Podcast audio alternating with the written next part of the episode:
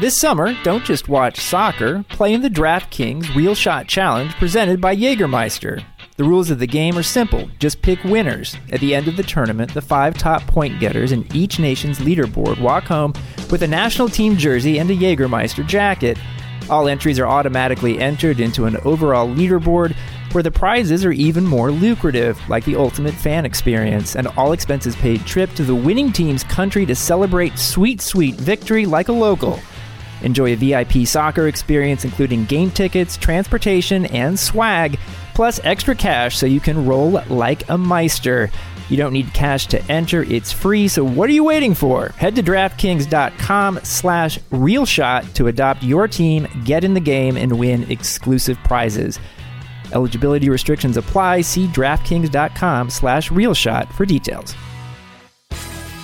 Hi, I'm Grant Wahl, and welcome to the Planet Futbol Podcast World Cup Daily. The United States led bid has won the right to host World Cup 2026. Brian Straus and I will be talking about that today as part of our podcast, coming to you every day from Russia through July 16th. We're only on day two, folks. Just a small request it would be a huge help if you subscribe, rate, and review our podcast. It helps people find us. In this episode, I'm also joined by interview guest Ken Bensinger, who has written a terrific new book on the FIFA scandal called Red Card How the U.S. Blew the Whistle on the World's Biggest Sports Scandal. Onward! Brian, we're here back for day two of our daily podcast from the World Cup in Moscow, and we've got news, baby. Feels like it's day 28. The U.S. led bid to host World Cup 2026 has won.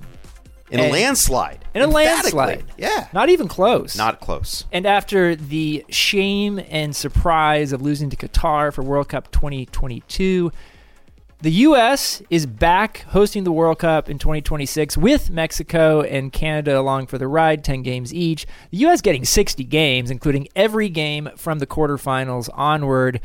Um, what are you thinking right now, man? Is this a this is a historic day, right? I'm thinking about how tired I am. it, it, it, I've been here for 36 hours. Um, I, I feel like a pile of jello. Um, we should tell our, our, our listeners, thank you, first of all, for tuning in. And second, it took us a, a, a solid couple hours to get back from the, uh, the Congress today. So that- Transportation issues. yeah, transportation issues, um, and we're both starving. Um, I've been here for 36 hours, and I've already bled my own blood twice. So What? yeah, yeah, I've had a couple. I've had a couple incidents. Like you're bleeding? Not at the moment. What did you do? I cut my finger, and then um, yesterday I was felled by some sort of sign stanchion that had blown over in the wind, and I didn't see it, and I tripped, and I scraped the shit out of my leg.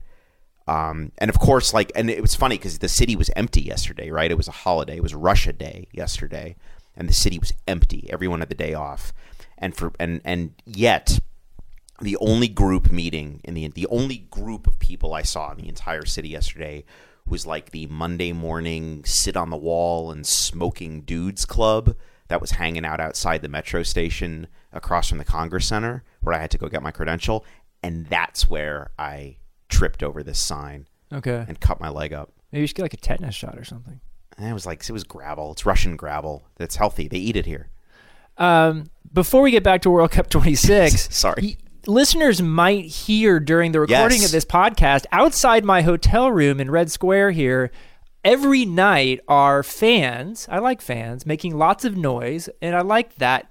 You know, passion. We were just talking about that, like what's going to be the soundtrack to this World Cup, and it's going to be people people singing on the street outside your hotel room but all night long Last night it kept going until 4 a.m. because the sun doesn't set here. But It's insane. That's it's true. daytime all the time. I brought an eye shade. Maybe you should borrow it. Um, but it's something I hadn't thought about heading into this tournament, which is if you're in real central Moscow here, this is a place where fans come, they get rowdy, they get drunk, they make lots of noise. And it was kind of, you know, cool the first few nights. Last night until 4 a.m. with the Mexican fans doing their homophobic chant, uh, not great. We will we will power through. We will. So let's talk about World Cup 26. Um, I was there in Zurich in 2010 when Qatar beat the U.S. and it felt shady. It felt um, corrupt. It felt like the people like who were involved in that, like Sunil Gulati and Carlos Cordeiro, that it was like a morgue-like state afterward. Um, the opposite today. Eight years, a lot of things can happen. Well, I think what happened in in 2010 was that the the U.S. bid um, entered a game uh, for which they did not understand the rules. They were really naive. That that's clearly what happened, and they and they've admitted as such, you know, since then. Um, and this time, uh, and and and this was I had a chance really quickly to chat with Sunil after the vote. Gulati, the former U.S. soccer president, the very same, and uh, I actually wrote this quote down so I would have it. Um, but he said that that not only were, were, some of the reforms and the rule changes enough to convince the U.S. to bid again, obviously this time along with Canada and Mexico, but it really made the difference in them winning and winning emphatically. Um, and what he said was not only producing a technical report, but giving it teeth is mm-hmm. what he called it, um, and and re-emphasizing it before the vote, minutes before the vote. Um, they sort of posted again on the huge screen in the Congress Center the parameters of the bids, the the, the, the infrastructure that existed. They mentioned the, the, the obvious revenue discrepancies, um, and they really kind of hammered home to the voters. You know, the, you know, the World Cup is a is a technical undertaking, and there's really no comparison between the two bids on this front.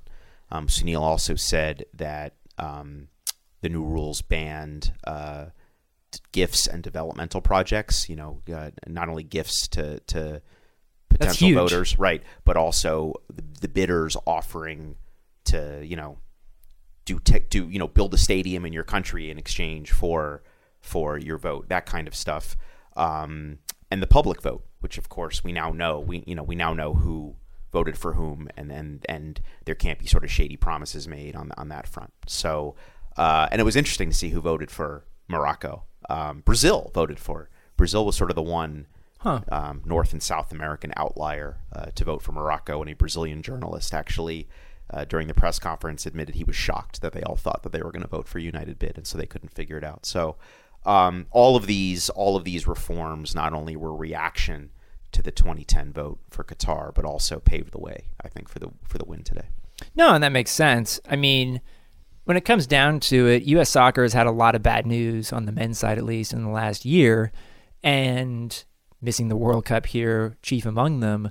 But they really did need this to work out. And this is a really positive jolt of news. And now here's eight years that you can prepare for a World Cup in the United States and Mexico and Canada. Um, there's a whole industry that's going to develop around this tournament you know, I know a lot of people today who work in the soccer business who now feel like they're going to have a job for the next eight years, or at least the chance of getting a, a job because there's going to be a lot of stuff around that. More importantly, for the sport itself, um, on the field, host teams tend to do well. You know, not every time, but uh, I asked Carlos Cordeiro today after uh, they had won. Uh, does he think that U.S. soccer the, the men's national team will be in a position to compete to win that World Cup in 2026. Uh, and he sort of said yes, not entirely said yes. He sort of hemmed and hawed for a second. But I'm not talking about coming in saying we're going to win the World Cup, but at least put yourself in a position to go on a deep run. Uh, Christian Pulisic will be 27 years old at that point.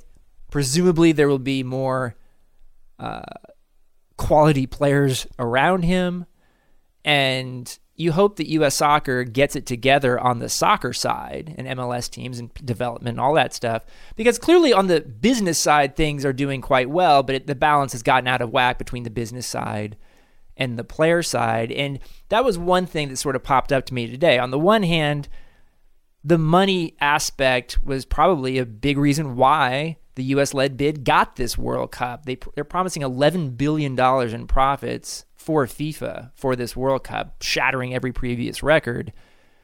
But I also sort of get a little queasy about the U.S. being seen constantly as this cash register for soccer. One of the one of the um, one of the points Cordeiro made during the election, I think I brought this up in a recent podcast or yesterday, which also feels like it was two weeks ago. Um, that uh, you know Cordeiro during the election, the campaign pointed out how much more money, multiples, multiples more money, the leading soccer federations around the world, the Germany's, England's, France, France, France's and Spain's. I've combined the two. Um, I'm so messed up right now. Um, this is like like like when we did when I did the podcast with you from Avi's wedding, where I was like buzzing. Yeah. like I'm much more impaired right now than I was than Just I was that night. Lack just from just from sh- like a shit ton of jet lag and lack of sleep. By the way, how great is it that the first four letter word uttered on the daily podcast was not by you, but by Andre Arshavin? on the World Cup podcast. Yeah. that's immense. He's a hero. Um, and uh, and so the and these countries spend hundreds millions more uh, on player development, on infrastructure, on coaching, education, all these things than than U.S. soccer does. So they might be seen as a cash register, but they're spending nowhere close. The countries we're trying to catch are way way ahead. And so what Cord- the, the the the point Cordeiro has made, the political capital he spent trying to get this this bid um, has in part been uh, in order to generate the kind of revenue he thinks U.S. soccer needs to compete with the best in the world. That and and and and now look, now he's on the hook to do that. Now he's on the hook with this bid to get the partnerships, get the sponsorships, get the TV deals, get the revenue. That if if, if you say we need to spend three hundred million more dollars on player development and coaching, education, and fields and all that kind of stuff, go get it. And now he's got the the carrot to go do so. So um, you know he he put a lot of eggs in this basket to win the bid, and now there's another challenge uh, to put it to to put it to use to improve soccer in the country. And I don't want to give full credit to Carlos Cordeiro for this win because a lot of people deserve credit for it. But I will say this, and I wrote this today in my column. We were talking about it in the taxi on the way over here.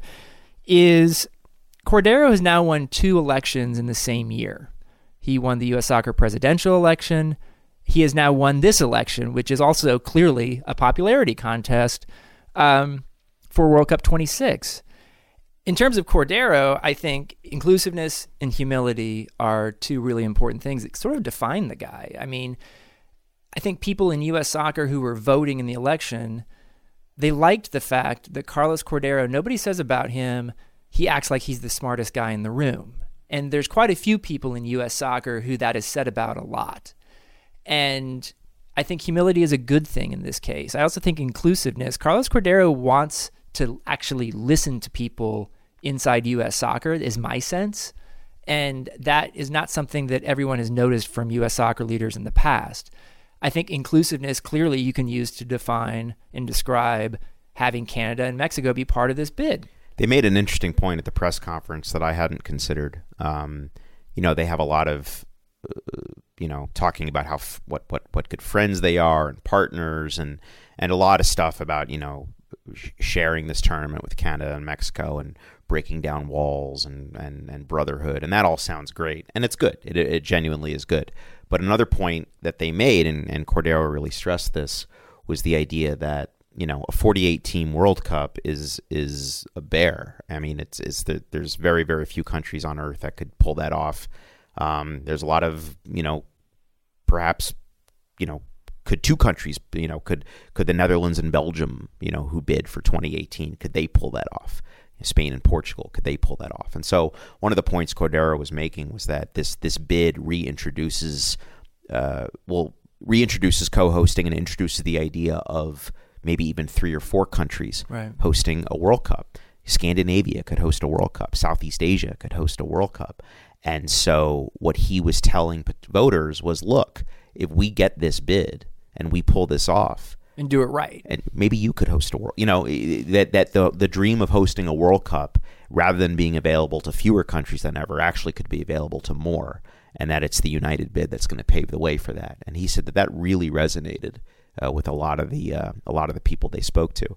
Um, you know, U.S. Soccer uh, was saying that you know they've spoken over 150 federations in person in the past four months. I mean, And that's just, the three presidents. yeah, that's just remarkable. They and they and and it just didn't look like Morocco. And I've said on this podcast, I mean, I I've been to Morocco. It's a beautiful country. I can't imagine the burden that would have been placed on the people there To host a 48 if, team if they were World going Cup. funneling fifteen billion dollars toward infrastructure that they were going to use for a month long event. Um, I spoke to uh, I was sitting next at the at the Congress. Um, I'd never been to a FIFA Congress before. It's it's interesting. what do you think? Um, Efficient people in FIFA Blazers? it's boring. The Blazers, my God, it's like you. It's like you. It's like you stumbled into the. In, uh, it's like you stumbled onto a star destroyer. You know, all these dudes wearing these these these natty navy blazers. Um, that say FIFA on them. Gianni Infantino is is a is a character. That guy. Um, I said in a tweet like like you could measure the substance in that guy's comments in parts per million.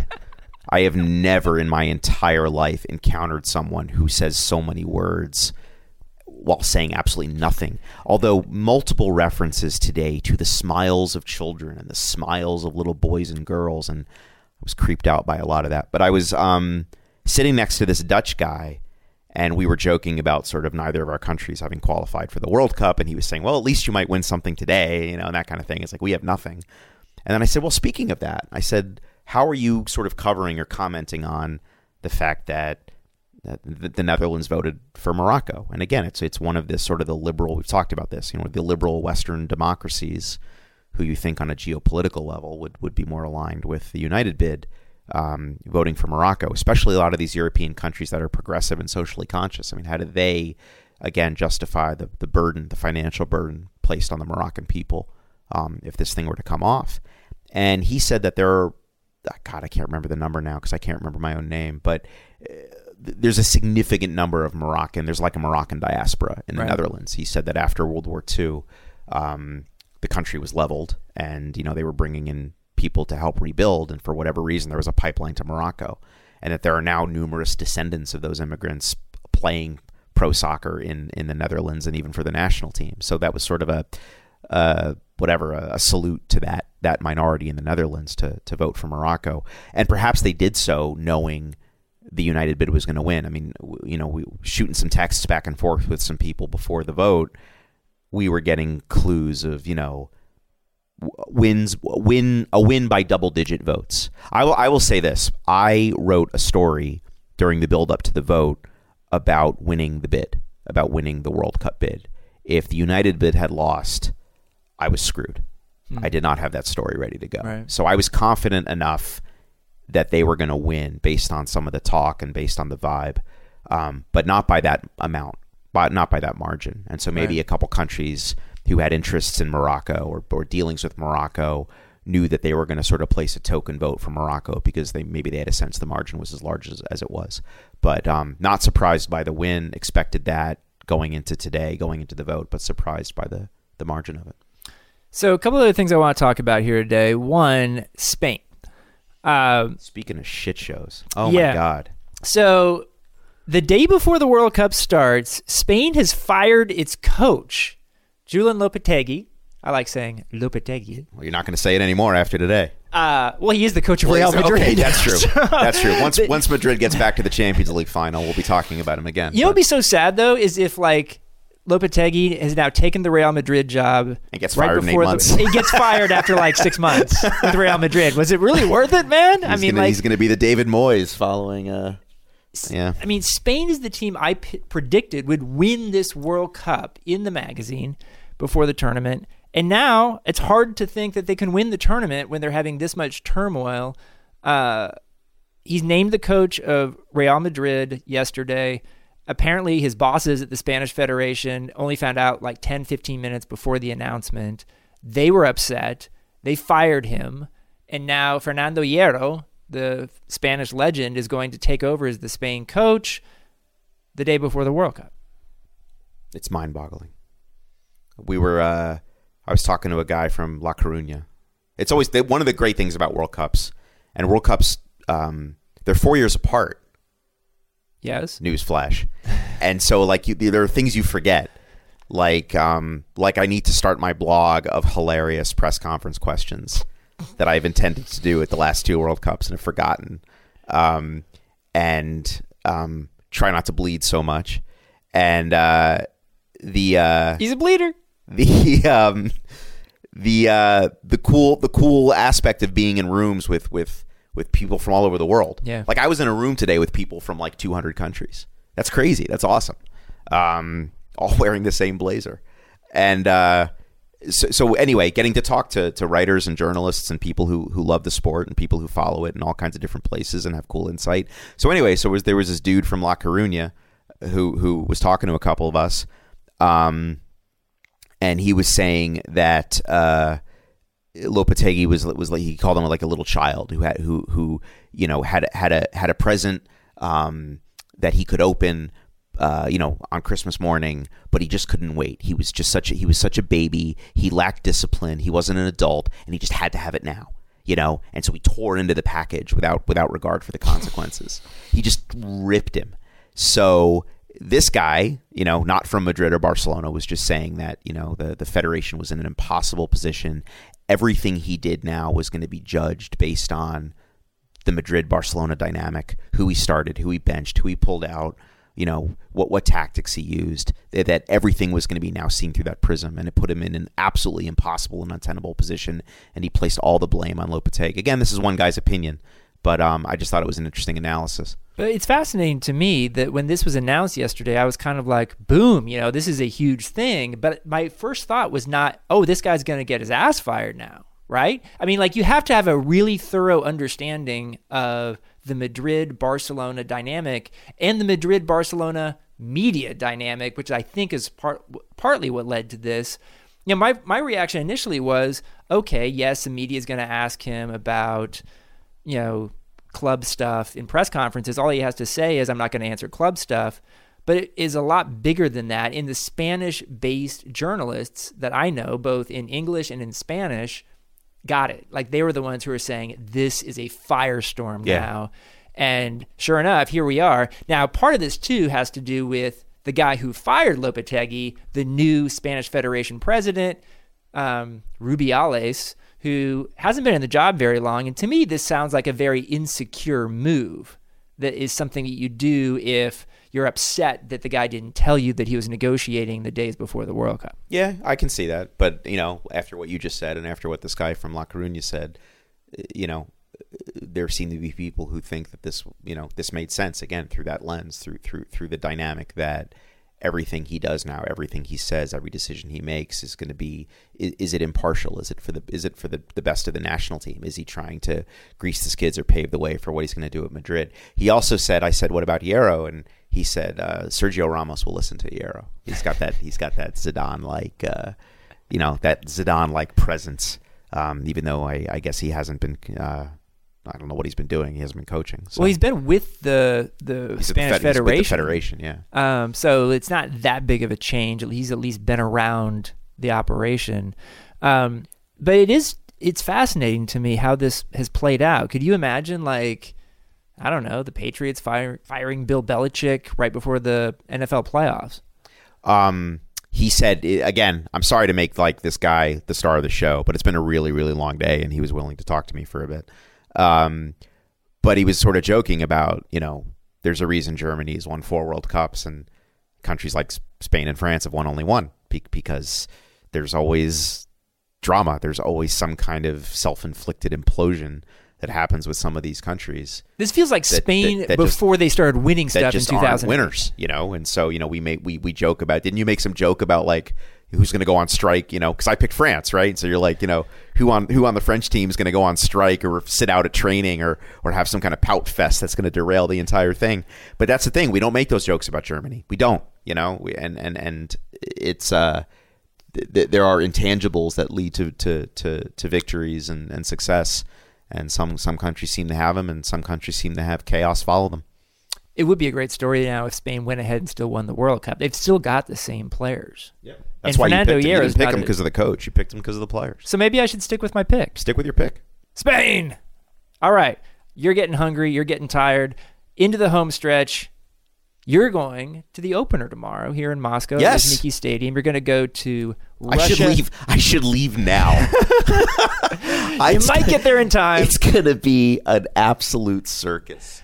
Russia, Saudi Arabia. Get excited, everyone. It's the only game tomorrow. It is the two worst teams in this World Cup. That's true. It will be the worst World Cup game, and now I'm lucky. I've been to World Cup games, so I mean, uh, you know, to have to have a worst World Cup game you've ever been to means means you've been to some more than one. So not a complaint by any stretch. Um, but yes, I've already sort of had the oh my god, what am I going to write about panic. Um, and uh, but you know what? I'm going to get there early. You're going to sit in the media center for six hours, sitting at long tables with all the desk lamps and I'll have lots of time to to mull it over and think about it. You know, there'll be there'll be a really really bad opening ceremony. Oh, we all uh, uh, Putin Putin stopped by today. You did. Putin. You saw him in the flesh. I saw I saw I saw Vlad. Um, he had nothing to say about the the caps, which was unfortunate, which was a bummer. And for those of you who who were betting that I would not bring up the caps in this podcast, I apologize. You lose. Um, but uh, but yeah, I imagine he'll be there, even though he's apparently not much of a soccer fan, according to people here. And uh, yeah, it'll there'll be a terrible opening ceremony and then a terrible game, um, and we'll uh, we'll get through it. But the people here are just like, right? It's just it's just we're terrible, we're doomed, our team is awful. More pessimism probably than any. They may not have the worst run of any World Cup host in history, but there's certainly more self hatred uh, than any World Cup host I would imagine ever. I think so. Until England hosts World Cup 2034. 2034. Oh, someone asked today Someone, uh, uh, I think a Brazilian asked today, Infantino, um, if uh, if the U.S. if the North American bid getting it would hurt. Maybe, well, maybe he wasn't Brazilian. Anyway, I don't remember because um, it wouldn't make sense for Brazilian to ask this question. But um, whether whether this would hurt Argentina and Uruguay wanting to host in 2030, wanting to host the Centenary World Cup, because there's a large number of people on this planet who think North and South America are the same. Are the same. So um, North America hosting it would then hurt South America hosting it. And of course, Infantino said nothing. He he said words. There were words came out of his mouth, but there was no answer. We're looking forward to this World Cup. The World Cup is beautiful. It's all about smiling children. It's all about football. FIFA's in a good place, et cetera, et cetera. Um, and you think China's got to get it right? I mean, the, the, Chinese have to be just bursting at the seams. That would get, be my to get pick. the World Cup. You know, but then it should go to England. It should. I mean, if we're hosting it again after '94, you know, it's it's 1966 for England. That, that that's multiple generations. I think ago. it'd be a tremendously fun tournament over there. Um, and and if and if there is an issue with size, you, you, you make it a UK World Cup. You you play you play a game in Glasgow and Edinburgh and Cardiff. Um, I'm in. You know, you do it. Maybe maybe th- throw one to Dublin. A few. You know. I actually would love to go to British Argentina, Isles. Argentina, Uruguay, Paraguay. Forget Paraguay, but like Argentina, Uruguay would be great. It would be. Although they would have to do a lot of building too, right? They would, and that would be a concern just on wastefulness you know, you know me. I've always said every World Cup should be in Germany. Argentina is also your favorite kind of. Pretty right? much. Yeah. Um, but anyway, it's been a historic day for you. It has. I got to eat, so, man. Let's wrap this but up. You got to eat. Yeah. We're done for uh, for now. We'll be back tomorrow. Cool. Big thanks to Brian Straus. Next up is my interview with the author Ken Bensinger. Our guest today is Ken Bensinger, a reporter for BuzzFeed who has a terrific new book, Red Card How the U.S. Blew the Whistle on the World's Biggest Sports Scandal. I've read it, it's fantastic. Ken, thanks for coming on the show and congratulations on your book. Thanks, Grant, so much for having me on the show, and I'm, really glad to hear you liked it.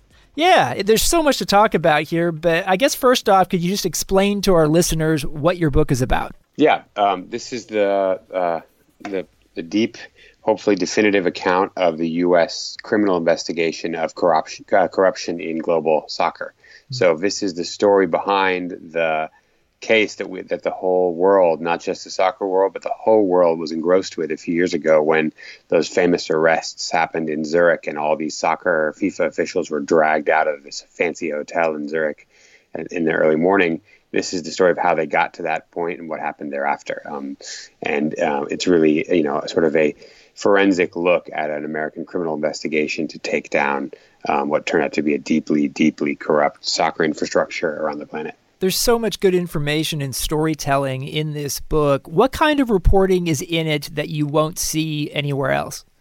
So, I, as far as I know, I'm pretty sure I'm the only person who had the, the chance to really learn um, how this investigation um, began, who the key players in the investigation were, and uh, how it developed, and uh, particularly some of the challenges um, and obstacles they met along the way. And, and um, you know, what the public has seen is sort of the successes and uh, the, the, the positive outcomes um, from the prosecution's point of view of the, of the case. But there was actually a lot of roadblocks and problems they came across, and fish that got away, so to speak, and and um, chances to get other soccer officials that didn't that came up empty. And so I think what you'll really see is the trials and tribulation of building um, what what really is one of the most complicated um, corruption and money laundering cases in U.S. history. And, and I'm not just saying sports, but um, really all criminal investigations. It was a massive undertaking, and I think you, readers will be able to see see how that happened through the through the law enforcement agents that are that that we learn about in the book.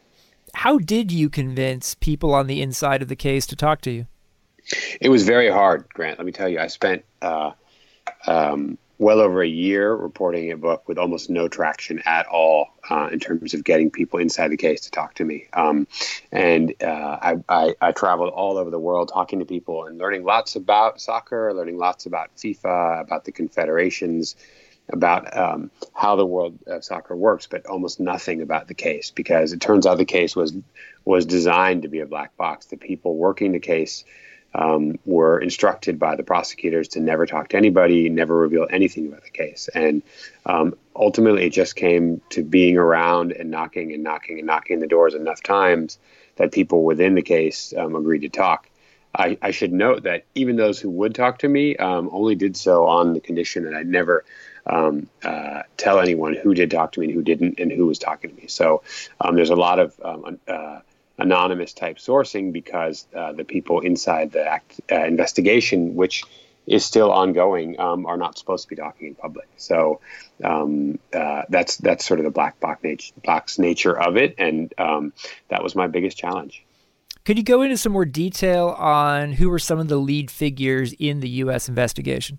Yeah, um, I think the um, the one that uh, is becomes somewhat something of the de facto hero of the story also happens to be the one that a, a soccer loving audience I think m- may find the most interesting anyway. Um, uh, and, and in some ways, the most unlikely member. Um, the investigation um, was done out of the Eastern District of New York, which is in which is a federal district um, that is in charge of Brooklyn, Queens, Long Island, and other parts uh, of that chunk of New York State, but not Manhattan, for example. Um, and uh, the prosecutors uh, in the case were out of Brooklyn as well. And there was a, a, small group of FBI agents also involved in the case, and they were out of the New York field office um, in Manhattan.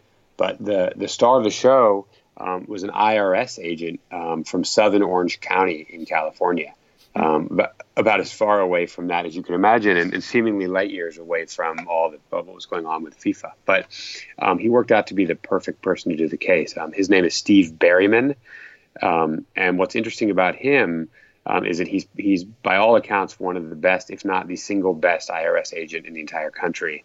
Um, and he also happens to be a lifelong, very hardcore uh, uh, soccer fan, or as he calls it, football.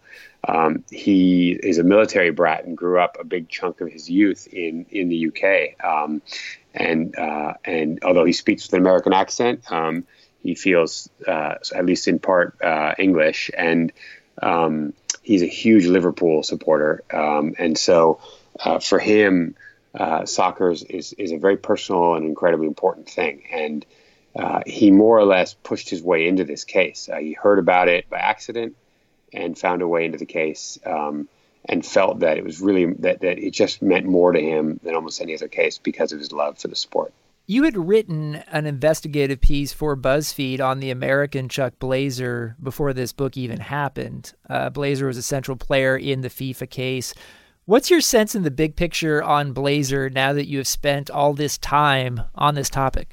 So it's you know I keep in touch with um, people in sort of the uh, the nebula or the galaxy around Blazer. Of course, he he passed away last summer um, after a long bout of numerous illnesses. He had cancer and he had diabetes and he was grossly overweight. Um, but he's a he's an interesting and, and, complicated character. There's no question that he was corrupt. There's no question that he didn't believe the rules applied to him. There's no question that if he wasn't so careless as to never pay his own taxes, let alone not even file his own taxes, um, uh, he never would have fallen. Um, but at the same time, people who know him and care about him really speak about uh, some of his great uh, human qualities, and people who care about the sport talk about some of the things that he did to benefit the sport. Um, you know, uh, a, a, prime example for for American audiences, it's it's a it's a pretty certain truth that the MLS would never have uh, a, a, big TV contract like it does today without Chuck Blazer, because it was him who engineered this deal uh, where.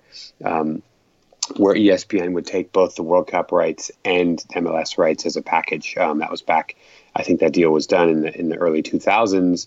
Um, it was a critical juncture uh, for MLS, and it was Chuck Blazer who delivered that to the league. And likewise, he was instrumental in um, all the way back in the mid 1980s in creating a U.S. Uh, women's national team. Um, uh, he was the executive uh, vice president of the U.S. Soccer Federation at the time, and he pushed for there to be a women's national team when no one thought that was something important. Um, and he also um, helped play a role in in in in uh, organizing some of the women's World Cups and, and, making that a more important thing. So there's no question that he had an, a positive impact on the sport. Uh, but at the same time, there's no question that he also had a negative impact on the sport, which is why you know he's such an interesting character. This is a guy who skimmed tens of millions of dollars from the sport, didn't pay taxes, didn't file taxes for CONCACAF, and so got it in hot water. Um, uh, you know, admitted to accepting bribes ter- to shape his votes on important World Cup things like where the host uh, country would be held. Um, and uh, it's what makes him a, a, fascinating character. And of course, the fact that he, that Steve Berryman and the other agents in the case ultimately grab him and turn him into a cooperator, which um, completely opens up this massive criminal investigation, only makes him all the more fascinating. Yeah, Blazer's one of the Americans in this book. Uh, Aaron Davidson's another American who has pleaded guilty in the FIFA scandal. Uh, we haven't seen anyone from sort of more recent vintage U.S. Soccer Federation involved. Do you think you said it's an open case? Um, has that does that surprise you at all, or how much do you think they looked into people from U.S. Soccer? I mean, I know they spent time uh, looking into other U.S. soccer officials. I know there was uh, um, some degree of surveillance of a few people uh, with different pieces of American soccer over the years. Um, there's an anecdote in the book, for example, of um, Chuck Blazer being sent with a wire to um, eat dinner, wearing a wire to eat dinner in a Beverly Hills steakhouse with Alan Rothenberg. Um, for you know, much of your audience will be familiar with him, but he's he's well known in the soccer world because he was the CEO of the 1994 World Cup. He was president of U.S. Soccer, and he was co-founder of the MLS. Blazer went to dinner with him, hoping to ensnare him or to, to catch him admitting to, to corrupt acts, but that didn't didn't pan out. Um, uh, and um, I know that there was conversations with other much more recent vintage people of U.S. soccer, but I don't know of anyone else who got who got caught in the um, caught in the actual criminal targeting process. Um, which isn't to say that they wouldn't in the future, but I think the way that these investigations go is that the prosecutors, in a sense, follow the lowest hanging fruit. And and the natural evolution was that actually uh, Blazer didn't lead to Davidson, but Blazer led to Davidson's boss, mm-hmm. um, who was a Brazilian, and um, that guy was the kingpin of corruption in in North and South America, and so it led them to all the things connected to him. Um, and only when they exhausted sort of that particular fruit tree, to continue the analogy, um, could they move on to other things. And um, I, I, don't know where they'll go with the U.S. Um, the part of the black box, na- box, nature of the case is that there was real limits to what people would tell me. Um, I, I, would say to people, put a pin in it, and we'll see if when it, whether other, other shoes drop um, for U.S. soccer in the future. Chuck Blazer's running mate over the years was Jack Warner, uh, longtime president of CONCACAF, who is all over uh, the government case, but has yet to be extradited from Trinidad and Tobago. Um, is Jack Warner ever going to be extradited to the U.S.?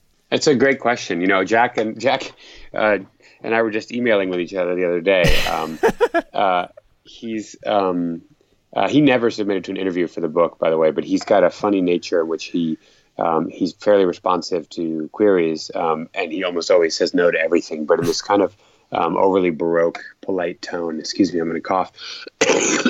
um, he's always politely and in, in, elaborate language saying, slamming the door in your face. That's the Jack Warner way.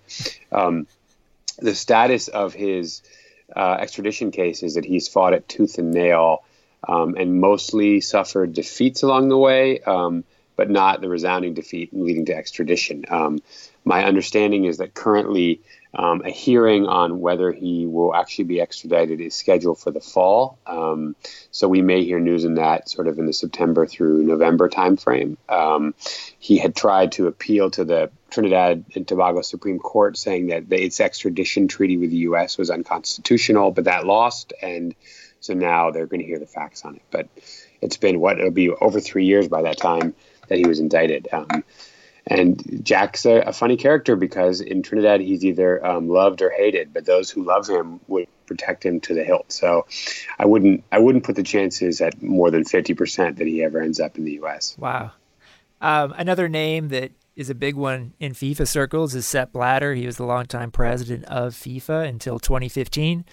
Um, should we be surprised that Sepp Blatter has not been included in this case? Well, Sepp hasn't been included in the U.S. criminal case, but of course he is under uh, criminal investigation in Switzerland right mm-hmm. now. Um, so one of the fallouts uh, from this case uh, after those famous arrests is that two days, I think, or three days after the arrest, uh, Blatter was elected to be president um, once again, um, and then uh, um, a few days after that, he resigned, right? And so everyone, or he announced he was going to resign. And then in the fall, that all got accelerated because uh, Swiss prosecutors, the Swiss Attorney General, announced that they were going to um, they were going to do a criminal investigation against him. Now, I, it's unclear where that stands because in in recent uh, days and weeks, we've heard that the other person who was implicated in that investigation, Michel Platini, um, has apparently been exonerated or has been at least been told there's not going to be criminal action against him. Whether that affects Blatter, we don't know. Um, but one telling thing about Blatter is that he uh, basically doesn't leave Switzerland anymore. Um, I think he does go to his uh, to Russia, where he's well beloved and where they don't tend to extradite very often. Um, but um, people uh, note that he hasn't made any trips to other Western countries, and the assumption is because he's terrified of getting picked up or subpoenaed or extradited or whatever the case may be. So um, he seems to be saying put he's another pen pal of mine, and we communicate from time to time. Um, and uh, he, you know, he he always talks about it. Uh, this is a very Trumpian term, perhaps, but he always talks about it being a, a witch hunt, um, and that, that, that this is all motivated by a sense of American uh, desire for revenge against him and FIFA for not getting the 2022 World Cup. Um, and I don't know if you want to touch on that topic, but that's one of the most interesting things I found reporting this is how the rest of the world world's perceptions of what uh, drives soccer politics and, and things like that is so different than what we see here in the States, right? I mean, in the rest of the world, in Zurich and elsewhere, it's perfectly logical to assume that a giant criminal investigation would be launched because of a snub like not getting a World Cup bid. Mm. But I can I can first assure you that that's 100% not how this American investigation began. Mm. Um, and I would, second, I would I would posit that it's, it's for those who understand the American justice system, or at least how it used to be, um, uh, it's it's uh, almost inconceivable to imagine sort of the White House ordering an investigation like that uh, against an international sports body because of some a vote uh, that seemed to snub the country. I mean, there was no U.S. investigation of the IOC after Chicago was snubbed for the Olympics. Um, and so I, I, I've always sort of chuckled at that because all over the world, in South America and Europe and elsewhere, people would tell me, "Oh, it's because they didn't get the World Cup," and that's that's just not the fact. Another thing that I've always been under the impression on is that Sepp Blatter actually voted for the U.S. in that vote. That, that's right. Blatter has said that he supported the U.S. and that um, he didn't support Britain. He supported uh, Russia for 2018, uh, but he supported the U.S. for 2022, and I believe him. Um, I think that he was a businessman or is a businessman, and I think he recognized the mass massive commercial appeal of a U.S. World Cup. So I think, I think that that he was behind the U.S. and, um, you know, I think that he's conflating those things um, for his own sort of benefit to believe that he that he couldn't have done anything wrong. But um, my sense is that, however Qatar got the World Cup, it wasn't something that Blatter supported. He, by the way, is another character that um, uh, you mentioned Chuck Blazer earlier. Blatter's another one who you you leave sort of scratching your head if you ever interact with him because he's portrayed as sort of the ultimate Bond villain in in popular media. But if you meet him, it's much more subtle and complicated than that. And um, and you begin to appreciate how difficult it must be to govern something like FIFA. Um, and I'm not excusing the sort of governance system he he he came to represent, but um, I don't envy him the job. It's not easy dealing with so many people who want to put a knife between your shoulders all the time. Um, and so I think that history maybe hasn't been 100% kind to the man. I mean, my sense is, yeah, my sense has always been that um, the structure of FIFA is a huge part of the problem. That Sepp Blatter himself may not have committed, or, you know, he's under investigation, obviously, but I don't think he was necessarily taking money under the table on things. He had a lot of money coming through the front door, but he certainly, in my sense, over the years, had a culture that he was aware of some of this stuff and didn't do much to stop it. Yeah, I think that's right, Grant. I mean, the, there's never been anything that I've seen that shows him taking a cent he shouldn't have taken. I think it's his bigger problem seems to be the turning the blind eye phenomenon, which is his desire for power meant that he w- was willing to let people tacitly allow people to do things that they shouldn't have because he wanted to he didn't want to uh, rock the boat or he wanted to find ways to make people happy so that he could continue in power. And those that was the deal he was seemed to be prepared to make over and over again. Um, and you know, other journalists um, have sort of un- uh, revealed some of those things. Andrew Jennings famously sort of found out that maybe um, uh, Blatter was aware or should have been aware that um, his predecessor Havelange was taking these um, massive bribes from ISL, which was a giant now defunct marketing company and didn't say anything and should have said something. And there's sort of a long legacy of this sort of thing. Like he should have done something but didn't. And the reason he didn't is because he didn't want to rock the boat. And I, at this point, then I feel like I should bring up Sunil Gulati. We talked about Americans in FIFA, and you mentioned Alan Rothenberg that they tried to get Blazer to wear a wire around Rothenberg. Sunil Gulati, in recent years, has been the most powerful American in FIFA, both before and after the scandal. He's still on the FIFA Council, even though he's no longer the U.S. Soccer president. Um, does his name come up much in all your research?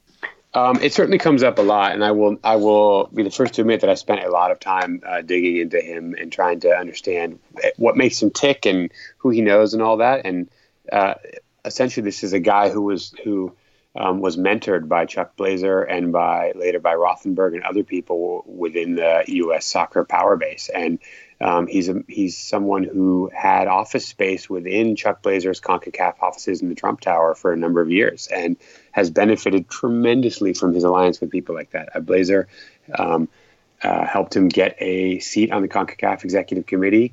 Um, Blazer was instrumental in getting him all kinds of opportunities in soccer, and you know it certainly could be argued that his his place within U.S. soccer also was a benefit of both Blazer and uh, and Rothenberg, who who pushed him along at the right time. So um, he stands on he stood on their shoulders to a large degree.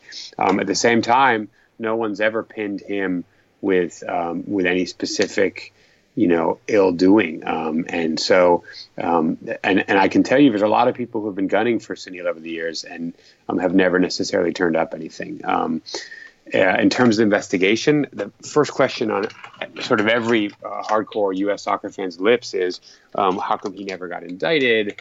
Or you know is was he a secret cooperator with the US justice? And believe me Grant I asked um, that's a topic no one wants to talk about my sense is that he must have had at least a conversation or two with um, American either prosecutors or, or federal agents. Um, it would be sort of bad police work on their part if they didn't talk to him. But um, you know, there's one there's there's one thing is having conversations with people, and another is actually turning them into full fledged informants. An informant, you know, there are people who become informants because they just want to see truth out, but that's pretty rare. Most people become cooperators, uh, which is the technical term for what we think of as an informant, um, because they're over a barrel and the government gives them no choice. When Chuck Blazer agreed to wear a wire, it wasn't because he wanted to stand up for truth, justice, and the American way. He did it because they, they said maybe you'll spend a little less time in jail if you do this. Um, so um, it may be that they never had uh, the goods on Gulati enough to get him uh, in position to be an informant, or they weren't targeting him that way, or what it, what it may be. But I don't get the sense that he was the kind of guy who would be wearing a wire for the government and making um, secret recordings. That's not the impression I got. M- more that he was a person of interest they looked into and ultimately didn't didn't take any action on. So, where is the FIFA case now, and where do we go from here? So, um, in November and December of last year, um, there were uh, was a big trial in Brooklyn. Uh, it was a six-week federal trial of three defendants in the case: um, a Brazilian, a Peruvian, and a Paraguayan. Um, the Brazilian had been president of the uh, of Brazil Soccer Confederation. The Paraguayan had been the president of uh, Paraguay's and then president of all of CONCACAF um, and a FIFA vice president. And the um, Peruvian was president of uh, Peru's football association. And um, it was a very sensational trial. A lot of wild and crazy things happened about some of which are detailed in my book, but some of them, it was just too much to fit in. But it was a really, it was quite a trial. It had sort of, uh, um, uh, moments that felt like a, a, um, an old school mafia trial. It had moments of levity and humor, um, tension, tears in the courtroom. Uh, uh, one person, a public official in Argentina, who was mentioned by one of the witnesses um, as having received bribes the very same day, threw himself in, a, in front of a train in Buenos Aires and died. Uh, apparently committed suicide because he was mentioned in this trial. So a crazy trial. Um, and at the end of it, two of the three people were convicted. Um, the uh, Paraguayan and the Brazilian were convicted by the jury. Um, the Peruvian was a special case, and he was only being charged with one thing compared to the others who had multiple counts, and he was acquitted on that one charge and is back in Peru.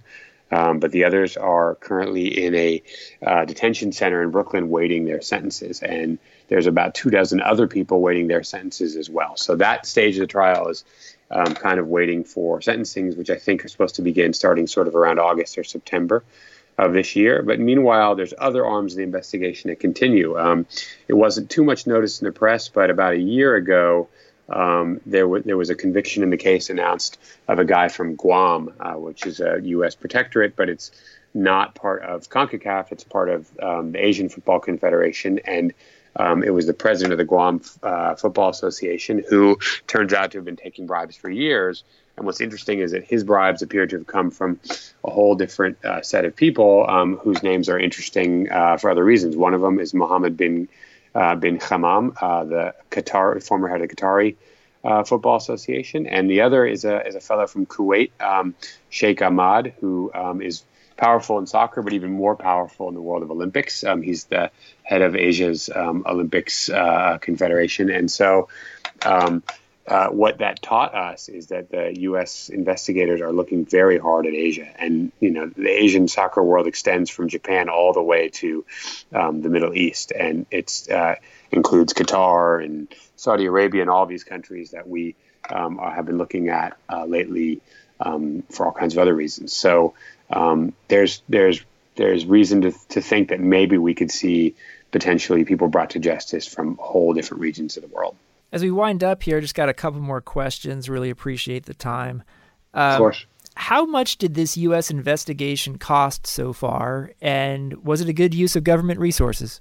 It's a great it's a great question, and I don't I've never seen anyone put a number to how much it cost. I mean, certainly in terms of just the salaries and the manpower alone, it was it was considerable, right? We're talking at one point there was um, over 10, maybe a dozen prosecutors on this case at once, which is, uh, I've never met, I can't find anyone who's ever seen a case with as many prosecutors working on it at the same time. Just massive. Um, I mean, the only case I can think of actually with a larger number of prosecutors working on it actively is Robert Mueller's um, special counsel currently investigating uh, President Trump and his connections to Russia. And that I think last count has 18 prosecutors. But most cases, even large ones, have no more than four or five prosecutors on it. So for the FIFA case to have 12 gives you a sense of, of what a massive uh, resource uh, consumer this was. And at the same time, these guys are flying all over the world, interviewing people in different in different countries and different continents. Um, they're flying people into the U.S. and elsewhere for meetings. I mean, there was a lot of clandestine meetings with potential cooperators in, in different places around the world. They had people flying to Rome, to London, to New York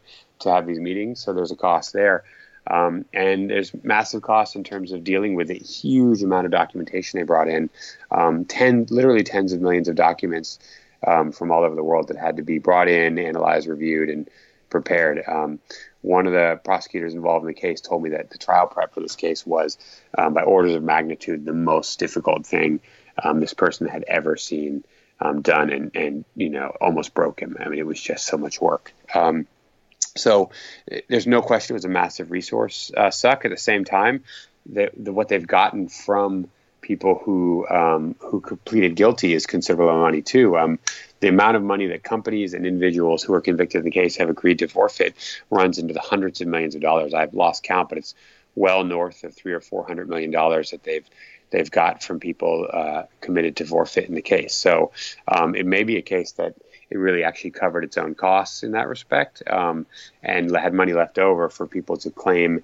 um, as victims of the different corrupt schemes. And so, indeed, FIFA, both FIFA and I believe CONCACAF have already filed with the court asking to be re, uh, to get recompense for for money they feel was unjustly taken from them. Um, and you know, was it worth it? Well, uh, you know, certainly we have multiple generations of soccer removed and and a serious attempt in several places to change the governance governance structures of the sport. And you have these these major efforts to clean things up. Um, jury's still out over whether soccer is really cleaned up, but um, there's no question that the multiple investigations around the world that are in process um, in other countries, Spain, Switzerland, France, Germany, um, none of those would have happened without this. And so, I, I, mean, I think that for those who care about the sport and cleaning it up, I think it's it's really a no-brainer about that one. Now, you know, obviously, soccer officials and their families and friends who've been who have been affected by this would argue differently. Um, but I think if you ask your casual uh, soccer fan on the street, or you know, you Grant, you'll be in Russia. Um, if you ask fans of uh, of different World Cup teams whether they think it was a good thing, I think most of them, on balance, will say absolutely. And also, this project has uh, been associated with some pretty big names in the movie business. Uh, are we going to see this as a movie? Who are you connected with on it?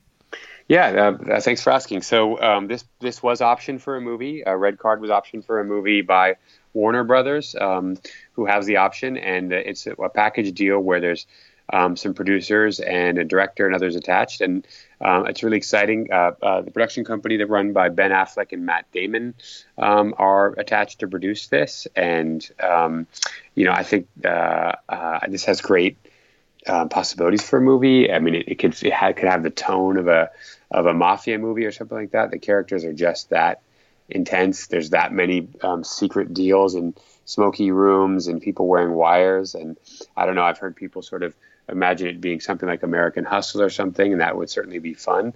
Um, but I'm, I'm obviously very hopeful that they make a movie out of this, and I think a lot of soccer fans are as well. Um, some people say, well, maybe it should be. There's so many characters and so much complexity; it should be a series, and I think that's a good idea too. But I, I you know, I'm hopeful for the movie. I'm hopeful that uh, that Ben and Matt and others will will agree. And and then you know, the only question really is who to play all the different roles. I, I think your audience um, could scratch their head for a while and think of people to play. You know, Chuck Blazer's one that I've heard a lot of. You know, the one I've heard the most about Chuck Blazer is John Goodman. Oh um, wow! Um, people imagine. I think you can imagine that, right? I could. Um, I like it. That's one I've heard, and um, Jack Warner would be a fun one to cast. The guy well. who played um, Clay Davis on The Wire is the guy who should play Jack Warner. I think. Oh, that's perfect. That's totally perfect. I mean, of course, I don't know how anyone does the thick Trinidadian accent, but we'll, you know, to figure that out. And so I think that there could be a lot of fun with the, the casting of those kind of things. And maybe maybe we could get some kind of social media thing going where people get to propose their ideal cast. well, the book is Red Card How the U.S. Blew the Whistle on the World's Biggest Sports Scandal. Ken Bensinger, thanks for joining me and congratulations on the book. Grant, thank you so much for having me. Um, good luck in uh, covering the World Cup, and I'm sure we'll talk soon. Thanks for listening to the Planet Futbol World Cup Daily podcast. I'd like to thank Ken Bensinger and Brian Straus, as well as everyone at Cadence 13 and Sports Illustrated who supports this podcast. Please, if you like the pod, tell your friends, subscribe, like, and review it on Apple Podcasts or wherever you get your podcast. It really does help the cause if you do. And we'll see you tomorrow.